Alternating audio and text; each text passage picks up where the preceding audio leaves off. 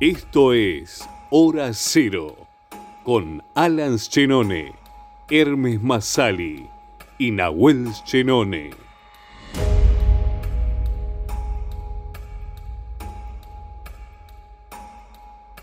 Bienvenidos a Hora Cero, el podcast para hablar de cosas que ya vimos en el pasado, que descubriremos en el futuro, pero analizamos acá, en el presente, en este presente eterno que son los podcasts. Recuerden que nos pueden escribir, comentar y seguir en nuestras redes sociales, tanto en Instagram como en Twitter, como arroba hora cero podcast.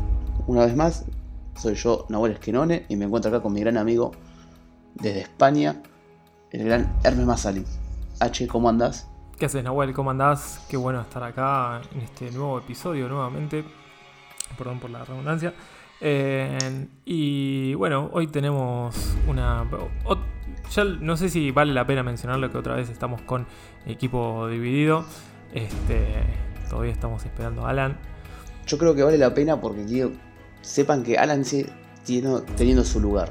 Sigue teniendo su lugar, está con muchos proyectos, pero sigue siendo parte de Hora Cero. Él, vamos a ser justos, él, ya lo dijimos antes, pero él participa en la edición.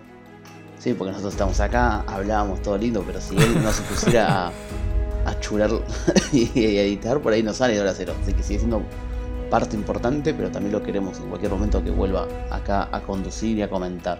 Está, en este momento está como productor, básicamente. hora cero. Claro, esperemos que cuando termine el, estudio ya podamos hacer la parte, por lo menos la parte argentina de hora cero, se mueve ahí. increíble estudio se está armando. ¿eh? Sí, yo, yo me estoy siguiendo. Yo me estoy ahorrando comprar un micrófono, me siguen escuchando así de mal porque sé que está el estudio ahí para arrancar. Pero bueno, eh, nada, lo, esperamos. En cualquier momento vuelve igual, ¿eh? con estudio, sin estudio, ahorita ya va. Lo tenemos por acá. Bueno, hoy vamos a hablar de Airbag, comedia de acción española de 1997, dirigida por Juan Mabajo Uriola, si no lo digo mal, y escrita y protagonizada por Carra Elejalde, ¿sí? No se confundan con la banda argentina. Esto no tiene nada que ver. Pero bueno, primero queríamos explicar cómo llegamos a, a, elegir esta película. Será que la, la, elegí yo. ¿Sí? Muy bien. Porque, vamos, justo veníamos de hacer una película argentina y dije, bueno, che, estando Hermes en España, y bueno, hagamos alguna española. Tratamos, primero, tratamos de no ir por algo súper conocido o de un director súper aclamado, como para, bueno, buscar otra vuelta y aprovechar a ver algo que no hayamos visto. Claro. Y por segundo lado, también queríamos cambiar un poco más los tonos de películas porque veníamos entre terror, thriller, muerte, eh, desapariciones. Igual dicho esto, la, primera sugerencia que me dijo Hermes era sobre un asesino pornógrafo en una universidad de cine. y me dijo, mira, yo quiero ver esta española, pero estaría bueno cambiar el tono. Dijo, cuando me dijo que cambiar el tono, dije, sí, por favor. Sí, sí. Es que el cine español tiene, la verdad que es bastante amplio, tiene un montón de, producciones que originalmente muchos de los realizadores, los grandes realizadores de hoy en día, que son más prestigiosos, eh, surgieron en la época de los 90 casualmente, que es cuando surge esta película. Entonces eh, se generó como una generación de directores, que bueno, ahora los vamos a, repasar un poco. Y, sí, la película que mencionaba Nahuel es uno de ellos, que es Alejandro Amenábar, que hizo varias películas conocidas, una que es Los Otros, que la pusimos en nuestro ranking de mejores películas de terror en, nuestras redes sociales. Em, hizo esta película se llama Tesis, que la verdad es una película muy interesante que, bueno, eh, creo que en algún momento va a aparecer por este podcast porque creo que merece la pena, básicamente. Bueno, hablando del cine de los 90, de los españoles de los 90, ¿sí? yo esta película, no sé si es tu caso, pero cuando estábamos buscando una película española para hacer, ¿sí? un poco más vieja o no tan conocida, o, algo, ¿sí? depende del tono, no tan conocida ahora. ¿sí? Airbag en su momento creo que en España fue todo un suceso, por, lo que leí. se convirtió en la película más taquillera de España en ese momento. Eh, y yo cuando veo el póster de Airbag lo recuerdo de los videoclubs recuerdo de, puntualmente del ya fallecido eh, Blockbuster, ¿sí? los millennials me, me entenderán, de que ibas, Blockbuster tenía esto de que tenía secciones en las películas, todo con la- lo- los VHS, con la tapa mirando para adelante. Y no sé si estaba, calculo que había una parte que decía cine internacional o algo así, y yo, y estaba, en comedia, acción, y estaba siempre esta, la tapa la, la tenía esta Airbag, de chico, de pasar y verla, porque tiene un- una tipografía, un fondo negro y nada más. Entonces cuando vi el tráiler, dije, ah, bueno, esta podría ser. Eh, y yo particularmente quiero usar de excusa el podcast y de excusa que tengo acá, mi, mi amigo allá en España, para ver más cine español, porque la realidad es que yo adeudo muchísimo el cine español, a- incluso de clásicos, ¿sí? hay clásicos que si vi los vi en la tele por la mitad y nunca más los volví a ver, y los tengo pendientes, te estoy hablando de... no- no ni hablar de Amenábar, pero te estoy diciendo Alex de la Iglesia, eh, Pedro Almodóvar, clásicos de clásicos que los tengo ahí me- metidos en, en la lista de, bueno, ya las veré. Y, sigo acumulando, y sigo acumulando. Entonces dije, bueno, quiero también usar un poco de eso. No sé vos, viviendo allá, cómo es tu relación con el cine español, ya sea el clásico o el, actual. Mira, si- siempre con. Me pasaron dos cosas. i- inicialmente, como que siempre fui. nunca me, disgustó el, cine español antes de, venir acá, ¿no? Y localmente em- empecé a consumir más cine español, mm, como que te vas acostumbrando, básicamente. Eh, porque la verdad que hay muchas producciones locales que quizás algunas no aparecen en el catálogo de Netflix, pero la realidad es que, eh, más allá de, ver más producciones españolas, fue, digamos, lo, que, lo que generaron las series eh, en una plataforma como Netflix. No digo exclusivamente La Casa de Papel, porque en verdad sí que, que sucedió que con La Casa de Papel se potenció muchísimo las producciones españolas y empezaron a hacer como renombre en diferentes lugares. Por ejemplo, yo antes de ver La Casa de Papel veía una serie española que se llamaba Bajo Sospecha, eh, que la primera temporada me parece excelente, es buenísima, es un thriller policial de, de- dos policías que están buscando un asesinato. Eh, antes de eso vi otras películas eh, que no son exclusivamente, tampoco eran tan conocidas como La Isla Mínima, que también es otro thriller policial que me parece excelente. Y, como que siempre estuve ahí mirando películas y siguiendo el cine español. Cuando llegué acá empecé a consumir más todavía. Y, y me pasa que quizás el... Si vos hablas con alguien, alguien local o algo así, es como que no está tan bien visto el cine español. Es- y pasa, es como una paradoja con el cine argentino, que igual si es un argentino capaz lo ve como sobrevalorado o como que no está bien visto. Eh, entonces, no sé, cuesta a veces... em, no, no sé si es algo que, que sucede en cada país, como que cada uno en sus países ven las propias producciones como no, no del todo buenas o como que no son bien recibidas. Eh, fenómeno subjetivo igual, ¿no? Es mi, observación desde esto. Em, pero sí, la- las, las- el cine español está, es muy interesante, está muy bueno para ver y, y la verdad que esta película fue, fue como una...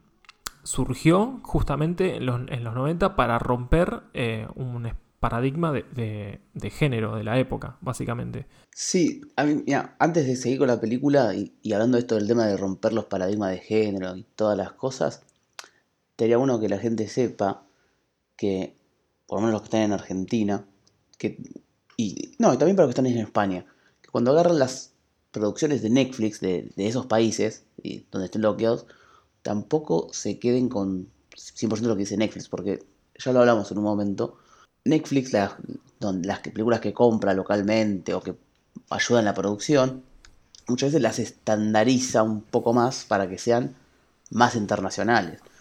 Ah, no, no, a ver, no es casualidad que varias de las películas argentinas en- que vemos en Netflix, o sean, digan, original Netflix, que solo las distribuyó, muchas tengan que ver con lo que son thrillers clásicos, así como algunas españolas, digamos, más allá podemos hablar de Perdida o... ¿Cuál era la continuación de Perdida? Que vos la viste y no te gustó. La de... Uy, sí. Mira, hice bien en olvidarme el nombre, pero te lo busco. bueno, pero por ejemplo está perdida y tenemos por el otro lado eh, el, el, Guardián Invisible, ¿sí? Que, que son thrillers eh, llanos, básicamente, thriller puro, clásico. Entonces tiende a estandarizar. Si bien puedes encontrar cosas más, más genuinas dentro del catálogo de Argentina o de España, pero bueno, que no nos guiemos por eso, que cada país tiene pues, su, su, producción para bucear, eh, que es lo que sería el, caso de Airbag, que mira, eh, tiro la sinopsis como para que la gente que no la conoce sepa de qué va y por qué me llamó la atención. Sí, esto se trata de un hombre que pertenece a la alta sociedad vasca, se está por casar con una muy bella joven eh, y tiene su despedida de soltero con sus mejores amigos. Y después de su despedida de soltero descubre que perdió su anillo de compromiso, valuado en no sé cuántos millones de, no sé cuál es la moneda en ese momento, cuál es la moneda, eh, pesetas, ponele que sea. Descubre que lo perdió dentro del ano de una prostituta. entonces, eh, cuando va a recuperarlo, descubre que el jefe de la prostituta se llevó el anillo y entonces lo empieza a perseguir por los distintos prostíbulos o puticlub, como está diciendo, en distintos tugurios, y, se ve mezclado en enredos y confusiones que incluyen drogas, criminales, balas y cosas por el estilo. Eh, ya, esto, con esto empieza el tráiler y ya te engancha, ya te engancha por lo, lo bizarro, lo... Delirante. Lo delirante que, tiene esto tiene esta cosa de, la comedia española que, va por todo. Digamos, antes de, analizar, bueno, hago la película. ¿Te gustó o no te gustó? Esto no lo hablamos antes. A mí, a mí me gustó la película. me, pareció divertida, con, momentos que quizás no me parecía muy, muy eh, desopilante, por así decirlo. Y y capaz no, no, no Es, es, a ver, la, la, comedia en general a veces es difícil. Y me pasa que, volviendo a lo que decía antes, yo vi más eh, thrillers españoles que comedias españolas, básicamente. O capaz vi otros dramas españoles, pero no vi tantas comedias españolas, eh, más allá de las conocidas como Ocho apellidos vascos o eh, Ocho apellidos catalanes, que acá fue un boom también de, de éxito vi otras producciones que no, no, no sé, no, capaz no me resultan más mm, divertidas. Eh, pero en general la, película sí que me divirtió, me, hizo acordar mucho a, otras películas americanas, como el cine de, Tarantino, con, con, salidas así delirantes. Eh, me hizo acordar a Torrente, que la verdad que sí que esas están en, en, en mis comedias españolas favoritas, por así decirlo. Eh, y, otro tipo de producción de, español de la época que era como. No sé, manejan como unos personajes muy raros, manejan como eh, casting, que algunos son casting locales, básicamente, de, la zona, y hay cada personaje tan excéntricos. Te puedo decir que, que, sí, la, película es muy divertida eh, y me, me, gustó, me gustó. No, no sé si es una de, wow, mis favoritas, por así decirlo, que, me, me, me descostillé de risa, pero sí que me divertí mucho y me, entretuvo a vos. ¿Qué te pareció la película? Bueno, a mí, bueno, para empezar, digamos, la película en su momento rompió barreras internacionales, así que por algo fue. No, no es que estamos tirando acá ninguna joyita escondida. Eh, a mí me pasó lo siguiente, la película hay muchas cosas que me gustaron, pero también con esto de que cuando eh, estábamos eligiendo qué película ver, tiramos varias. Y bueno, dijimos, bueno, esta la elegí yo, dijimos que sí. Entonces como que me sentía en la condición de ponerme lo más objetivo posible, ¿no? Cuando estaba... Que me lo pongo yo como un, como un idiota, porque nadie me lo pide. nadie me lo pide, ni es que es la condición del podcast. Pero bueno, me pongo en ese plan, yo medio pensando. Y decía, bueno, este, había cosas que me gustaban mucho, estaban separadas, pero que no terminaban de cuajar en, un todo para mí. Eh, pero que había cosas que voy diciendo y, esto es buenísimo, y esto es buenísimo. Eh, pero para mí no terminó de cerrar todo, como lo que decíamos, ¿es una película buena o es una película mala? Entonces, si yo tengo que poner un rótulo así, yo puedo decir, está más cerca de ser medio mala, ponele, o de un 5, un 6, pero que tiene cosas buenísimas. Es lo que hablamos la otra vez, es como dijimos de Rojo. Claro. Rojo tiene cosas objetivamente buenas. Acá lo mismo, sí hay tomas, escenas, diálogos, cosas que están muy buenas, pero que al término general decís, eh, sí, no sé, después ya va a lo que le gusta a cada uno, como decís vos, de la comedia. A mí puntualmente la comedia española, en cierto tipo, también me, me repulsa un poco cuando es algo muy burdo. Sí, es como que, no sé, Torrente, por ejemplo. Torrente me, me explotaba cuando, no sé, tenía 15 años, cosas así. Claro. Después, si la veo ahora de nuevo Torrente y no sé qué tan... Por, por no decir que es casi imposible seguir haciendo película de Torrente, ¿no? Las últimas no las vi, pero digo, ya cada vez se pone más difícil hablar de ciertos temas. Hay chistes que yo encontré en- esta película que digo que hoy tendrían que repetir. No se pueden usar. No se Sí, pueden usar. No se que- puede usar. Es una de las cosas que tiene esta película genial es eso. Que no le tiene miedo a nada. No le tiene miedo a nada. Mezcla todo junto. Comedia, acción, delirio. Sí. Y hasta el humor, humor negro, humor lisérgico, eh, es una mezcla de todo, básicamente. Tiene pasos a lo, a lo Chaplin o a lo Benny Hill en un momento de. Sí. No sé si cuando, cuando se cruza el corralín, el que era el mecánico, que le está armando a uno y se encuentra con el pelado que se chocan, se le cae un cosa, se agachan, se golpean la cabeza y uno se le cae el destornillador, se le cae el arma. y es un paso es, algo re, simplón y, y te da gracia. O, o- y después se va a cosas recontra burdas como este mismo pelado que quiere, quiere tiene dolor de estómago y se empieza a tirar gases y quiere ir a defecar. Me voy a poner así porque en el podcast después me retan de que digo palabras. Yo nunca ¿no? dije nada. No, no. el- yo- el, el productor me, El productor. me llama la atención. Y, y lo ves ahí que se baja los pantalones en medio de la gallina. Digo, ¿por qué justo están las gallinas? Ese era como- Eh, Bueno, pero tiene eso. Tiene, tiene esas cosas que, que mezcla. eh, y después se va a lo súper burdo. Y después se va a lo súper oscuro, súper negro. Y, y después se va lo súper delirante. De en un momento hacen una publicidad. Dice, bueno, entonces es momento de. Y saca de, de la nada. Sí, un reanimator. Un reanimator. Entonces, esas cosas de. e, Eso me encanta. Que la película diga, no le tenga miedo a nada. Que juegue con todo. Y, y no se vaya al extremo de ser una, una parodia. A Claro, lo, a lo eso es Movie. A Scary Movie. O. Sí.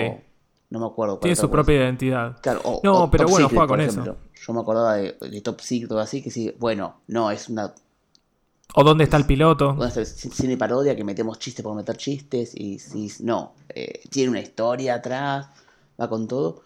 Y es más, te, te diría algo. eh, yo creo que acá le dicen resacón, pero allá en Argentina se llama. em, ¿Qué, pasó ayer? Se anticipó muchísimo al qué pasó, qué pasó ayer, básicamente. Bueno, lo que tiene la película esta, no solo se, se anticipó muchísimo a qué pasó ayer, que la estructura es casi la misma, Es exacto igual. Eh, que tiene.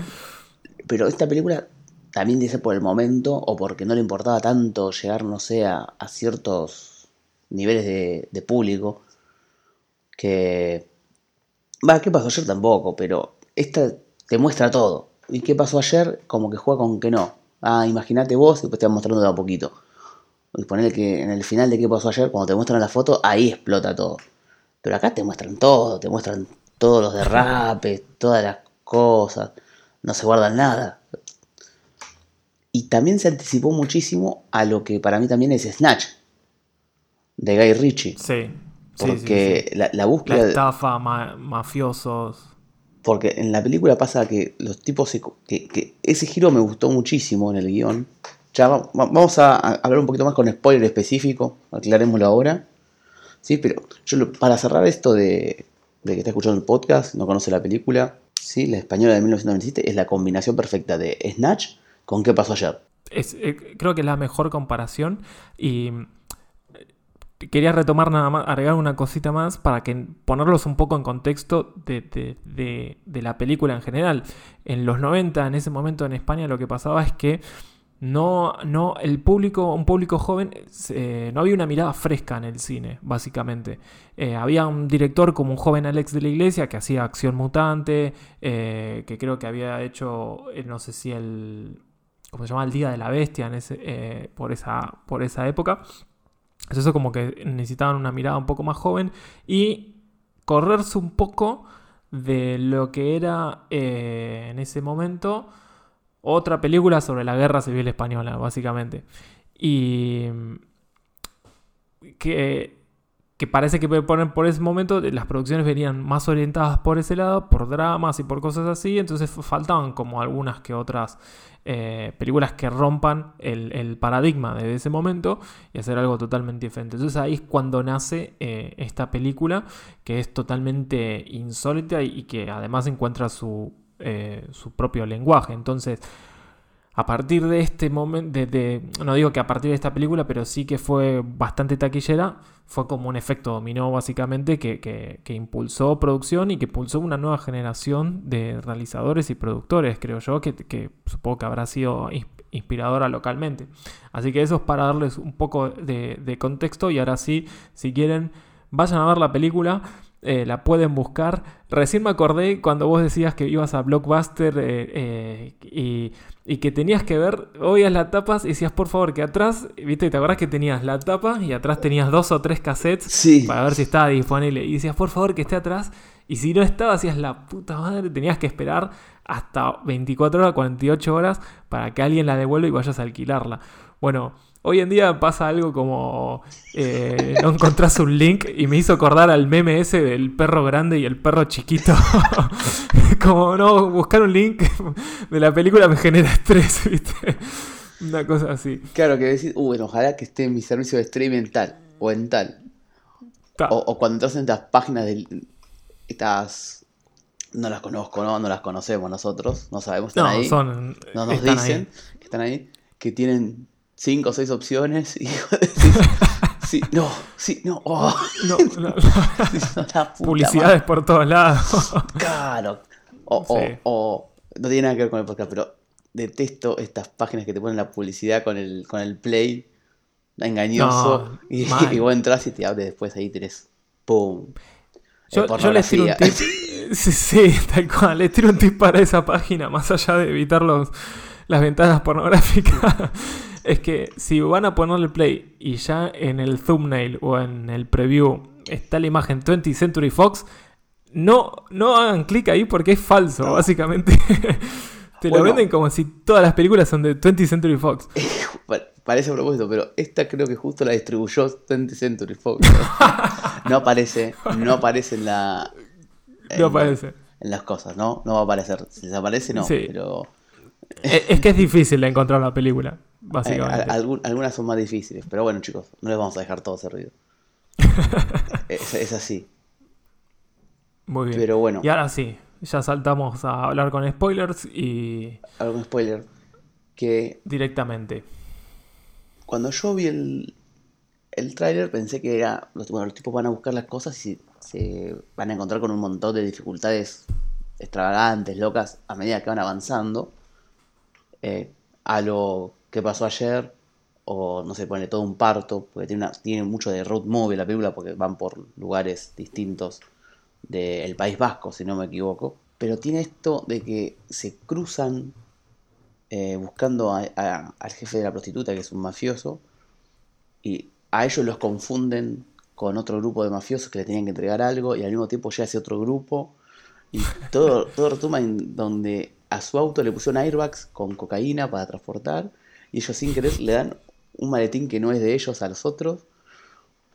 Entonces las dos bandas lo empiezan a perseguir y, me gustó el, el, giro ahí porque yo la primera vez que vi en una película de enredos criminales que, se enganche tanto y se, se la rebusque tanto fue con, con las de Guy Ritchie, que empiezan un año después de esta. Entonces, esta en eso es vanguardista en ese estilo. Yo no sé si había muchas películas antes o que lo use tanto como esto, apoyado por los personajes delirantes, porque si tenemos que comparar con Tarantino o con Guy Ritchie, tiene esto, de que tiene personajes eh, muy delirantes o que tiene muy participaciones especiales.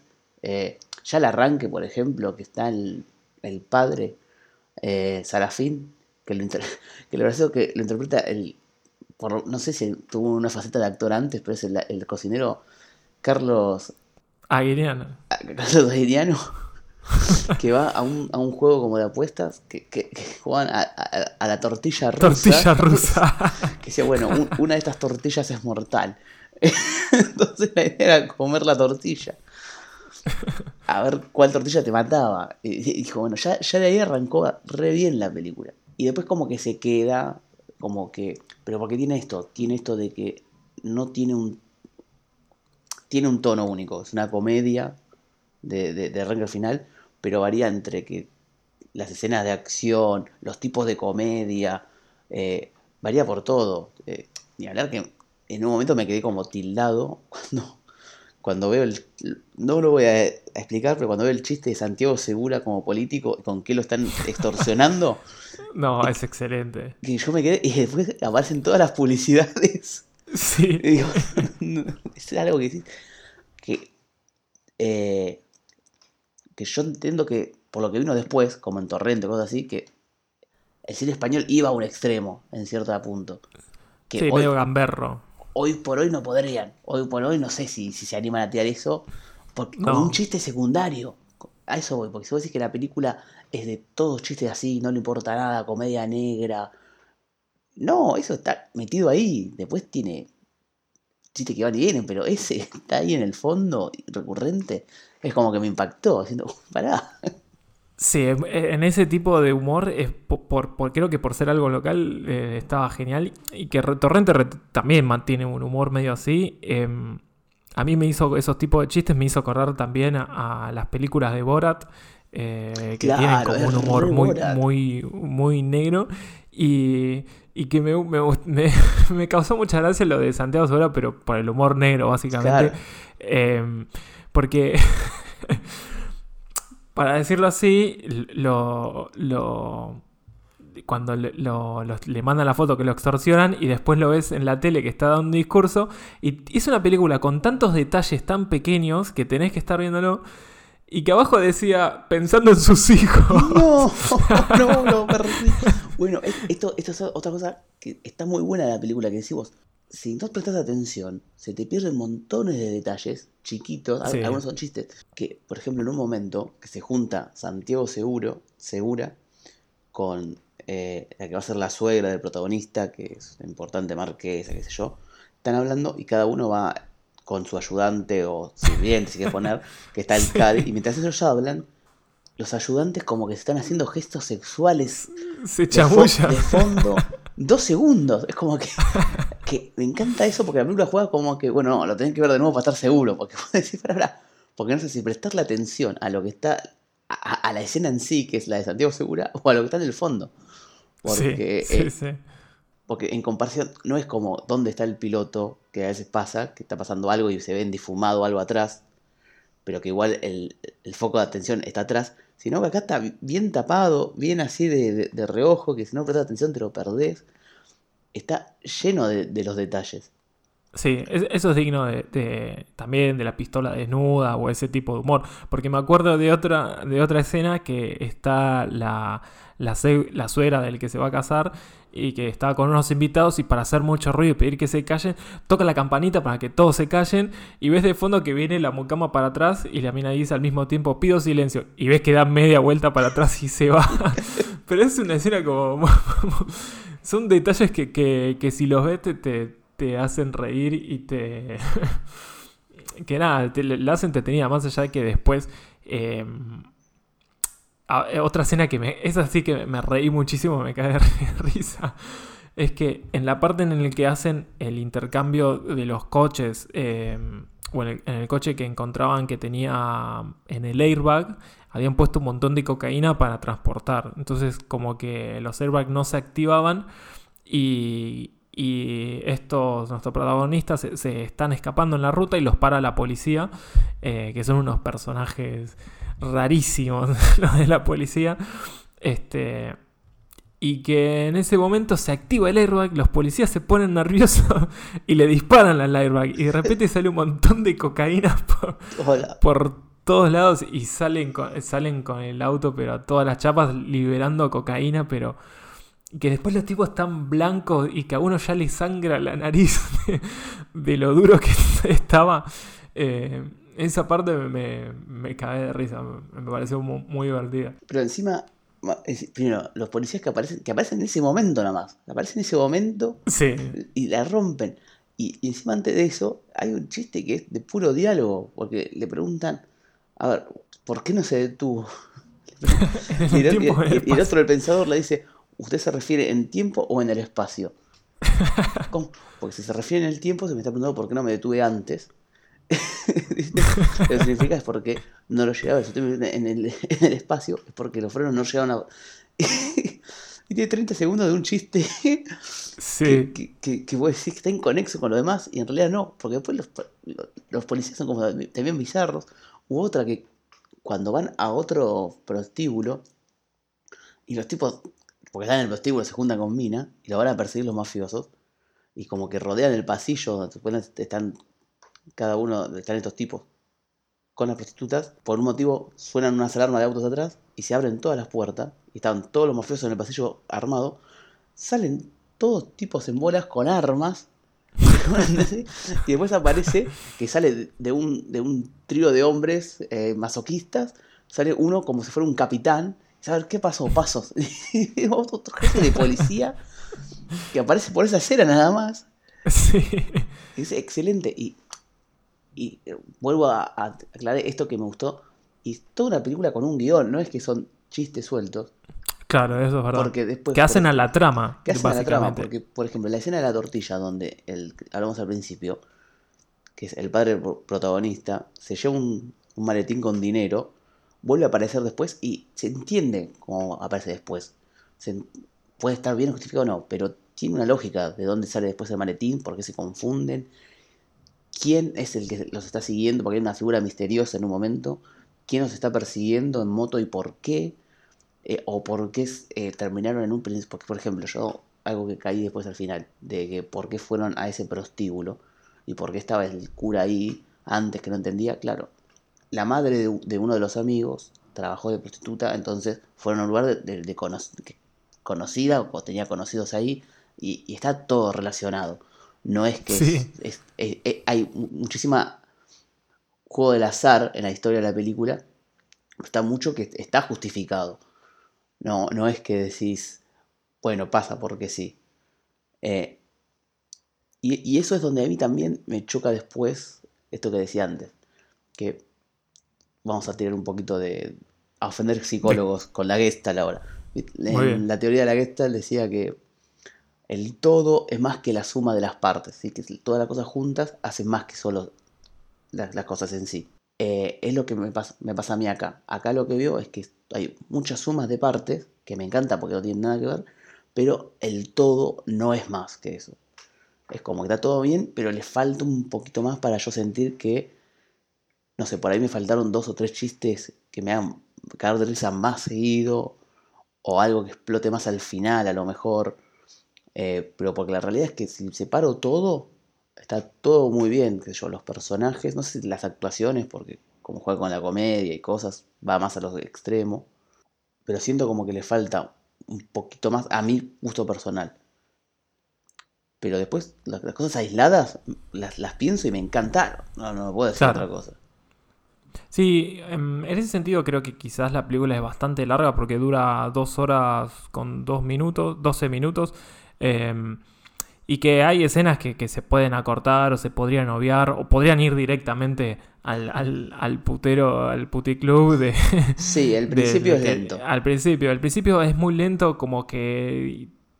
Aparte no trata de... Si bien me pasó que la película tiene muchísimos personajes, muchísimos personajes... Eh, y que tiene un montón de extras, pero muchísimos extras. En, todas las escenas hay un montón de personajes van a un lugar y hay un montón de gente ahí que participa también en la película de alguna forma u otra. No es que es ese tipo típico extra que está ahí comiendo de fondo, sino como que también participa de la trama.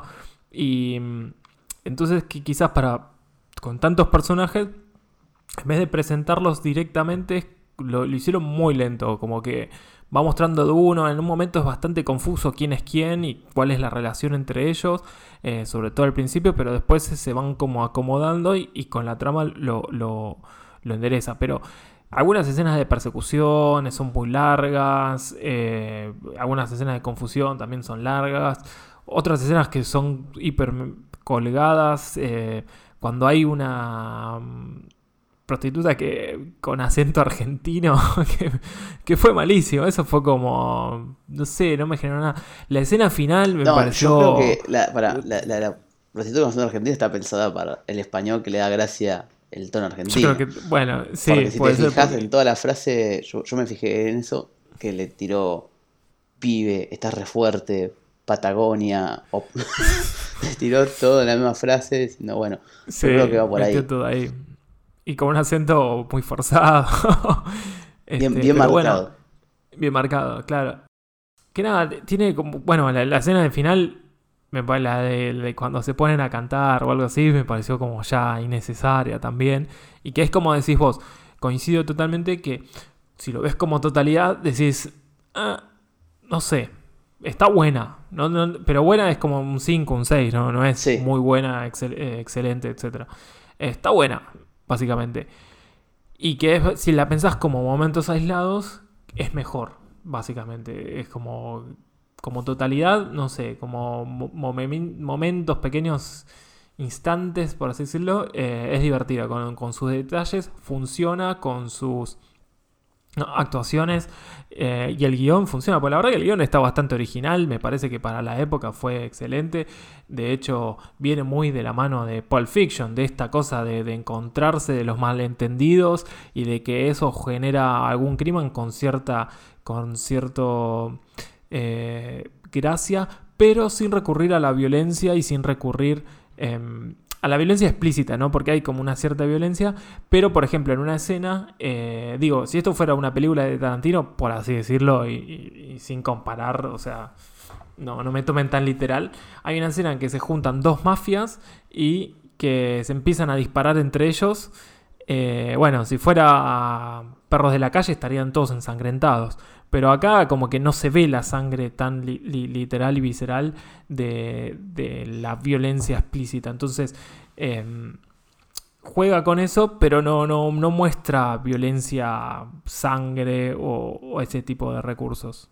Y eso, y lo maneja bien, ¿eh? No, no, no, es que... lo maneja bien. Porque la escena que decís vos, vos es la que está en el estadio, ¿no? Sí.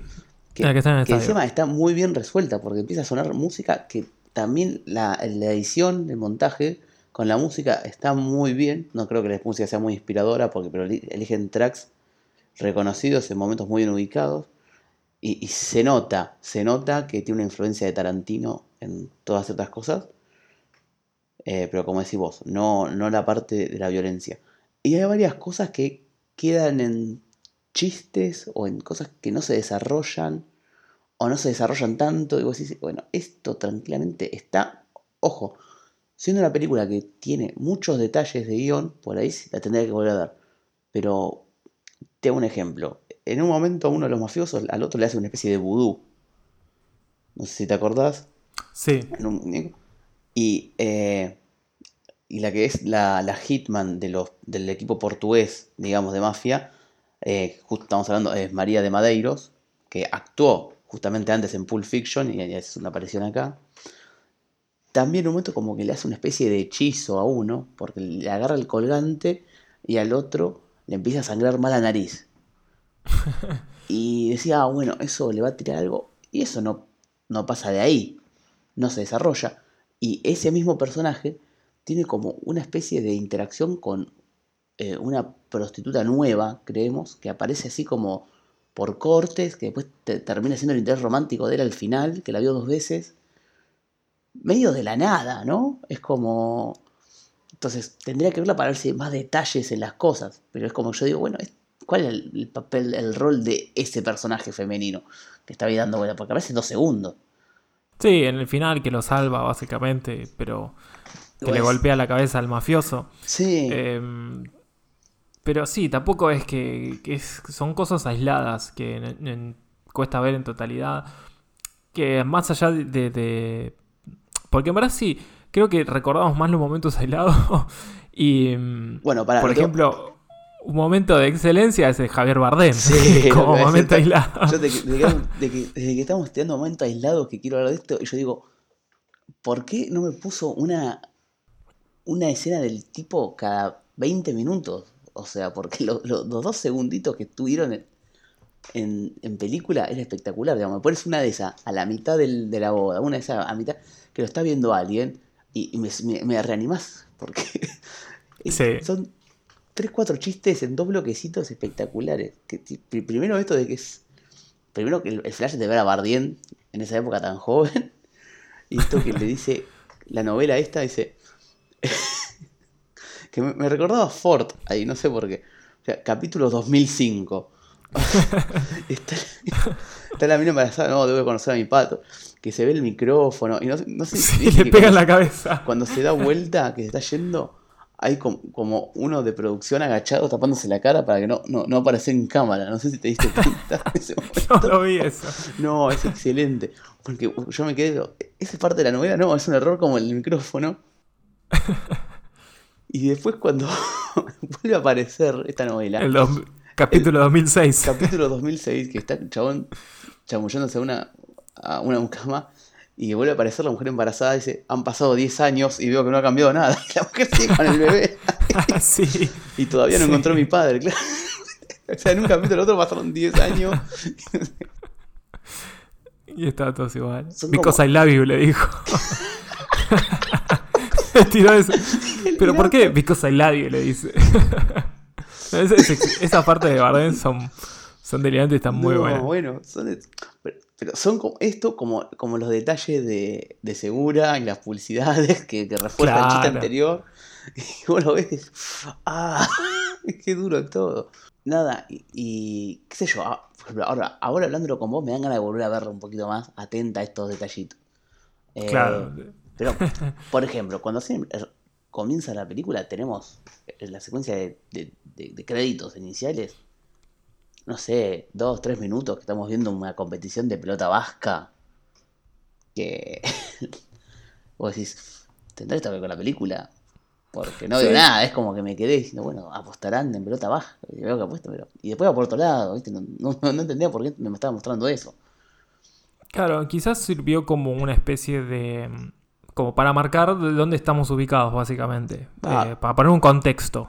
Creo que sirvió como para eso de, y contextualizar la película, porque la verdad es que sí que la película se mueve dentro de la región del País Vasco. Sí, está y, marcadísimo. Y el director es de Vitoria, que es un pueblo del, País Vasco. Entonces, nada, esa cosa de, de, hacerlo local, básicamente, me parece que fue va por ese lado. Y, pero sí que eh, no tiene nada que ver, porque vos decís, bueno eh, de qué va esto, pero sí que como que le quieren dar ese toque de que va por el juego, va por las trampas, va por la guita en el medio, como que ya te, va marcando un poco de, de, qué va a ir la película. Bueno, hablando del director, que yo me tiene para conocerlo porque la película eh, tiene una buena dirección, crea buenas imágenes eh, que uno no conociendo es de reminiscencia a otros directores, por ejemplo, cuando están en el primer prostíbulo y está este cura que rockero que toca la guitarra y, da un ambiente. Qué personaje eh, raro Claro, me da toda la sensación a, Robert Rodríguez, a estos lugares de bajona, a la música medio blusera y todas las persecuciones están todas muy bien filmadas también, todos los giros. Se, ve que, no sé, tenían presupuesto para, para conductores y, no para bolsa de sangre, poner. Porque claro. está, está lleno de, frenos, giros y no digo que explote por ahí, pero está metido en todo eso. Eh, yo me fijo y el director va más que nada por el cine independiente. Yo dije, bueno, a lo mejor hará más películas como esta, estilo Torrento, qué sé yo. Y no, el director yo lo comparo con, para los que son de Argentina, con Nicanor Loretti. Que Nicanor Loretti tiene su propio cine tipo de acción o un poco más clase B, como puede ser eh, Diablo o Kryptonita, ¿sí? que son películas de bajo presupuesto, pero que van a, la acción, al delirio. pero va y hace cine mucho más mainstream con socios por accidente, por ejemplo. Sí, esto es lo que veía en la historia de este director, eh, Juanma Bajo Ullola, que sus otras películas, las más independientes, son escritas por él, o está más internalizado, pero por un u otro motivo va al cine mainstream, por ejemplo con Airbag, y sacó una en el 2015, ¿sí? también más del estilo eh, body cop movie, comedia también, El Rey Gitano. Como que el, yo dije, ah, bueno, hará todas las películas así, no, tiene las más íntimas, pues tiene las mainstream. Ganó un Goya con su con la ópera, prima. Como que tengan ganas de decir, ah, bueno, a, veces cosas que uno cuesta sacarse el chip de, de los géneros de película, los estereotipos. Por eso me gusta esta película también, lo que vimos antes. Es una comedia, sí, pero juega por todos lados. Porque las escenas de acción están buenas, se anima a jugar con muchos tipos de humor, digamos, le pone un, acto musical al final, como si fuera un Bollywood o una película clásica de los 50, 60, ¿sí? A, a, a casi Lopalito Ortega, ponele, que se ponen a cantar y bailar al final, y va con todo. Y, yo veo que, por ejemplo, acá, acá en el cine argentino no podés hacer algo así, o se hace muy poco. Ponele a, algunas películas de, creo que era Montagalo, el director de Pájaros Volando, que, que, que el humor se maneja por un lado y va muy, muy estricto.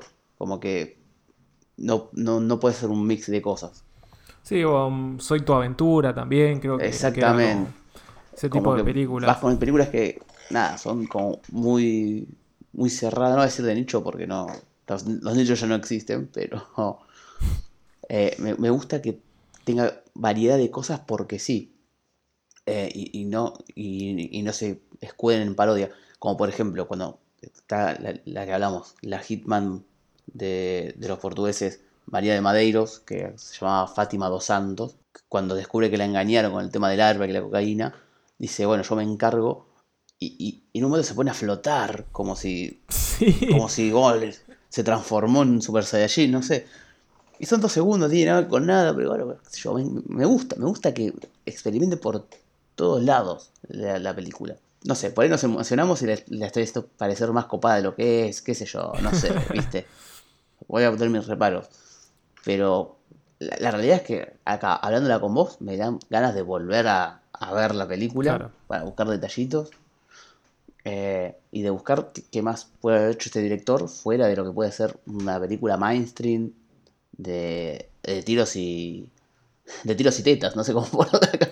Claro, porque encima las dos películas que hizo, las primeras, eran dos dramones, básicamente. Son dos dramas y que la hizo él con su hermano y curiosamente son dos directores que estaba la leyenda urbana que el, hermano de Ulloa, que tiene un apellido por ahí, que es como, creo que también es director y escritor, eh, ellos dos hicieron Alas de Mariposa y ganaron el Goya. Eh, que nunca, nunca dejaron el Goya para que les graben el nombre, como que no les, les chupaban huevo. Y mm, el hermano vendió su Goya, básicamente. Ya, no sabía que me ibas a contar, pero yo te decía, esto es como cuando te cruzas a un famoso o algo que te firme la remera, que te firme el coso y dice, ¿a nombre de quién? No, no, pon tu nombre nada más, ¿viste? Y después lo está vendiendo en internet. Sí, lo, vendió en, un pueblo, en una casa de empeños así, eh, porque necesitaba guita para, financiar una película, básicamente. Eh, pero después, bueno, salió el director de Airbag a, desmentir que él no estaba vinculado con eso. Encima no dijo que no era verdad. así que... Eh, qué bien. Qué lindo Así que nada, son, son él, también tuvo, tuvo problemas financieros para hacer sus películas. Eh, que algunas no, no les fue muy bien, siempre fueron películas que, que por la crítica las, las rebardearon básicamente, más allá de las primeras. Eh, de hecho, Airbag para la crítica local fue como, no, malísima, qué sé yo, pero se volvió una película de culto eh, localmente también por, por, porque se fue hablando de boca en boca, básicamente. Che, ¿viste? Así, bueno, se, se, fue haciendo una película como más o menos recomendada y bueno, así llegó al éxito que tuvo, pero que nunca fue recibida por la crítica oficial eh, local, básicamente.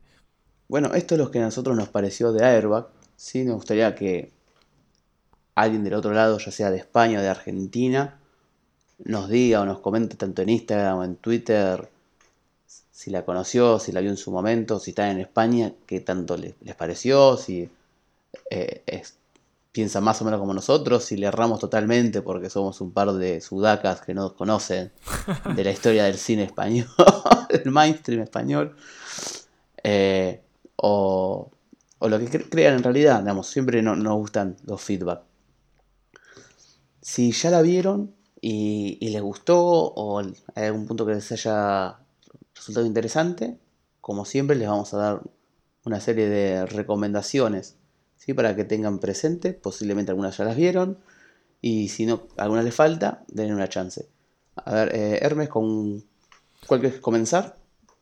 Bueno, vamos, eh, primero vamos a arrancar em, con una película argentina que es eh, Tiempo de Valientes, que algunos seguro que ya la habrá visto. película por excelencia de Cifrón, comedia que mezcla el policial y de una manera excelente. La verdad que es una película muy divertida. Antes de, de Relatos Salvajes fue la otra película de Cifrón, que creo que tiene tres, cuatro películas. El Fondo del Mar, Tiempo Valientes y Relatos Salvajes. Exactamente. Bueno, tres películas tiene nada más Cifrón. que Una mejor que la otra. una mejor que la otra, exactamente. Eh, para mí no se anima a sacar otra, básicamente. Decían, lo último que escuché es que estaba sacando el, hombre, nuclear. Nuclear, una cosa oh, así, con Mark Wahlberg. De, de, Million Dollar Man, digamos. Sí, no sé qué hubiera sido. No sé, no sé si sigue, no sé si sigue en esa o no, porque creo que quería tocar el guion y no lo dejaban. No, lo sacaron, lo, echaron. Sacaron. Ah, por eso, entonces no sé. Raro, raro que haya estado por ahí. Sí, vamos a ver con qué se aparece Cifrón. Este, así que bueno, esa fue la primera recomendación. Nahuel, ¿qué más? Bueno, eh, hablando de lo que es el mundo de los tugurios, la, prostitución, y de un lugar a otro buscando algo o los enredos, les traigo eh, lo que es una película con un guion de Quentin Tarantino, pero dirigida por Tony Scott, el hermano de Ridley, llama True Romance, el nombre original. Eh, tiene tres nombres distintos, uno en España, otro en Argentina y otro en México. Búsquenla como True Romance. ¿sí? Es, eh, nada, tiene tintes de acción, comedia y suspenso criminal, eh, como puede escribir Tarantino, pero con una mirada distinta. No es la clásica película de Tarantino, ya que no la dirige él. Denle una chance, eh, no sé si es tan conocida como las otras, pero se encuentra fácil. Bueno, ahí ya tenemos otra película para ver, True Romance. La que sigue es Juegos, Trampas y dos armas humeantes primera película de Guy Ritchie para mí, porque tuvo antes dos, eh, dos cortos, pero esta fue su primera película, que la verdad que es peliculón, excelente, es el Guy Ritchie que todos queremos. Después, lamentablemente, no sé qué le pasó a ese tipo, pero es el cine que todos no evolucionó, eh, que todos recordamos de él y que la verdad es un peliculón. Eh, que no es, en sí no es muy conocida esta película, no creo que la opacó Snatch. Y es, yo creo que esta película le permitió hacer Snatch, eh, porque tanto esta Snatch, Rock and Rolla y ponele también puede ser, no sé si tanto de Gentleman, si yo tengo que ser guacho, son básicamente la misma película. Sí. Sí, pues le puedes cambiar los nombres, los actores y, y el objetivo en sí, pero tratan de lo mismo. O sea, Revolver no le fue muy bien igual. Ah, Revolver no la vi, por eso no la puse. Sí, pero puede ser que es eh, un montón de personajes, algunos más extravagantes que otros, eh, objetivos de por medio, enredos, comedia y tiros. Y buena música en general. Y la es la fórmula Richie, básicamente. Es la fórmula. Eh, lo que pasa es que en un punto ya la fórmula se agotó. Yo creo que llegó. Arrancó muy bien con esta película, que yo creo la está acá porque Creo que todos vieron Snatch, y si no la vieron, véanla también. En Snatch superó, es muy buena esta, pero con todo al por 10. Rock and Rolla está bastante buena, pero es como.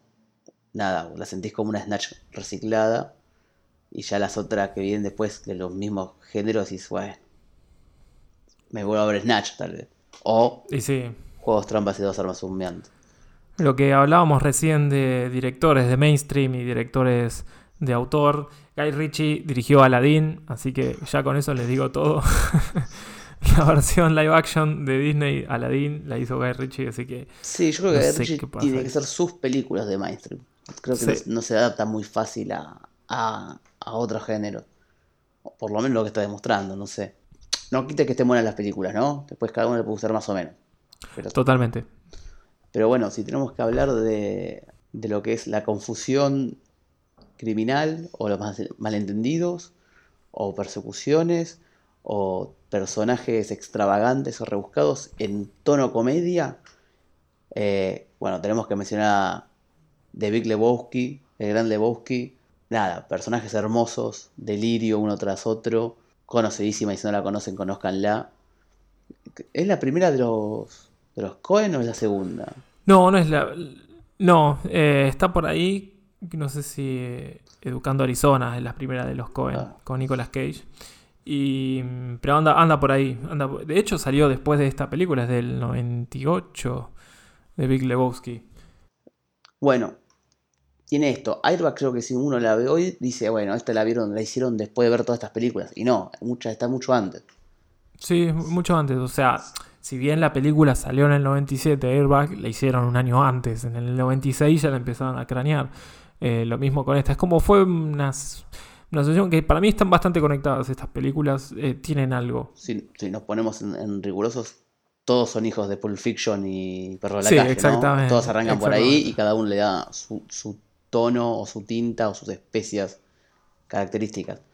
Pero bueno. Exactamente. De Big Bosque, la última recomendación. Peliculón. peliculón y tuvo tanto éxito esta película que vos sabés que hay una religión que, lo tienen como al dude de, como estilo de vida, básicamente. Sí, lo sabía. Hay, un día que es como la Navidad, que se juntan todos. Hay una convención o algo así que se juntan todos vestidos como el dude y toman el. Ay, ¿cómo se llama el trago? Ah, ruso blanco o algo así, que la leche con vodka. Nada, qué, lindo delirio. Eh, bueno, y sabías, no sé si te acordás, que hay un, personaje secundario que tiene esto en común con, con Airbag, tiene personajes secundarios, dos segundos, y están ahí solo para ser extravagantes. Que era un. Creo que era un presidiario que jugaba al bowling. Jesus, no sé si te acordás que lo hacía Joe Tuturro. Sí, sí, exacto. Bueno, hace un par de años salió la película, no sé si, si es este año o el año pasado, salió la película de ese personaje nada más. Creo que algo había visto, pero como que no, no le fue muy bien, me parece. No, bueno, yo descubrí que salió porque dijeron, che, salió esta película. Y si me enteré así es porque claramente algo no funcionó, porque no, no apareció en ningún lado, nadie dijo nada. Hablando de spin-off y secuencias, Airbag tuvo su segunda parte, eh, que fue un desastre básicamente, que dos de los protagonistas eh, actuaron, pero no, no le fue para nada bien, básicamente y quedó ¿En serio? Me, me, me, encanta descubrir cosas en el podcast, digamos. No, puedo ser más improvisado. y mira que busqué info, ¿eh? Soy hermoso. Este, ¿Cómo se llama? No, el nombre? Eh, año, año Mariano. Nombre rarísimo. año Mariano. Eh, sí, como que actuó Carra Elejalde, que es el que hace Juancho, y mm, Fernando eh, Guillén Curvo, algo así, que hacía de Conradín. Ah, bueno. Después la voy a, lo voy a Una secuela bastante. No, no, muy, no muy recibida. Le faltó. bueno, pero debe ser esto también que debe ser que no tenía atrás al director también. Y puede ser. No, porque digamos, si bien el director no es el que escribió la película, la primera, yo creo que puede ser que se nota la mano. Eh, sí, sí, sí, seguramente porque es así. Así que bueno, esto fue nuestro episodio del día de hoy, Airbag de Juanma Bajo Ulloa. Tenemos redes para que nos sigan, abuela, a ver si te queremos escribir, si yo soy del sí, soy un imagínate que soy un español o una española y te quiero putear porque te digo que no, bueno, no sabes nada del son, ¿Dónde lo hago? Son residentes de España y están disconformes con, con, mi opinión o mi saber sobre su cultura. Me pueden bardear a arroba Alan ¿sí?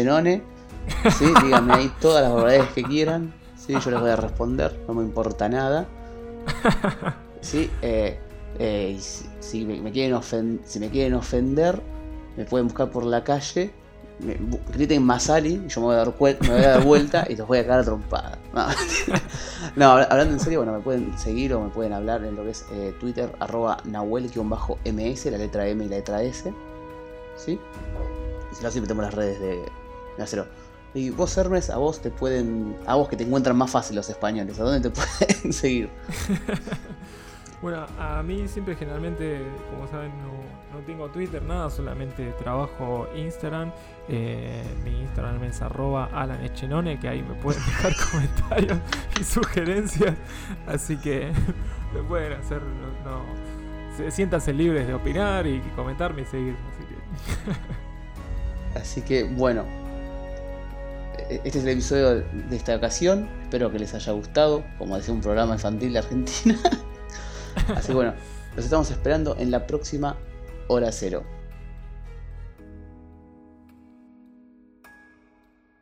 Nos pueden escribir en Twitter y en Instagram como arroba hora cero podcast.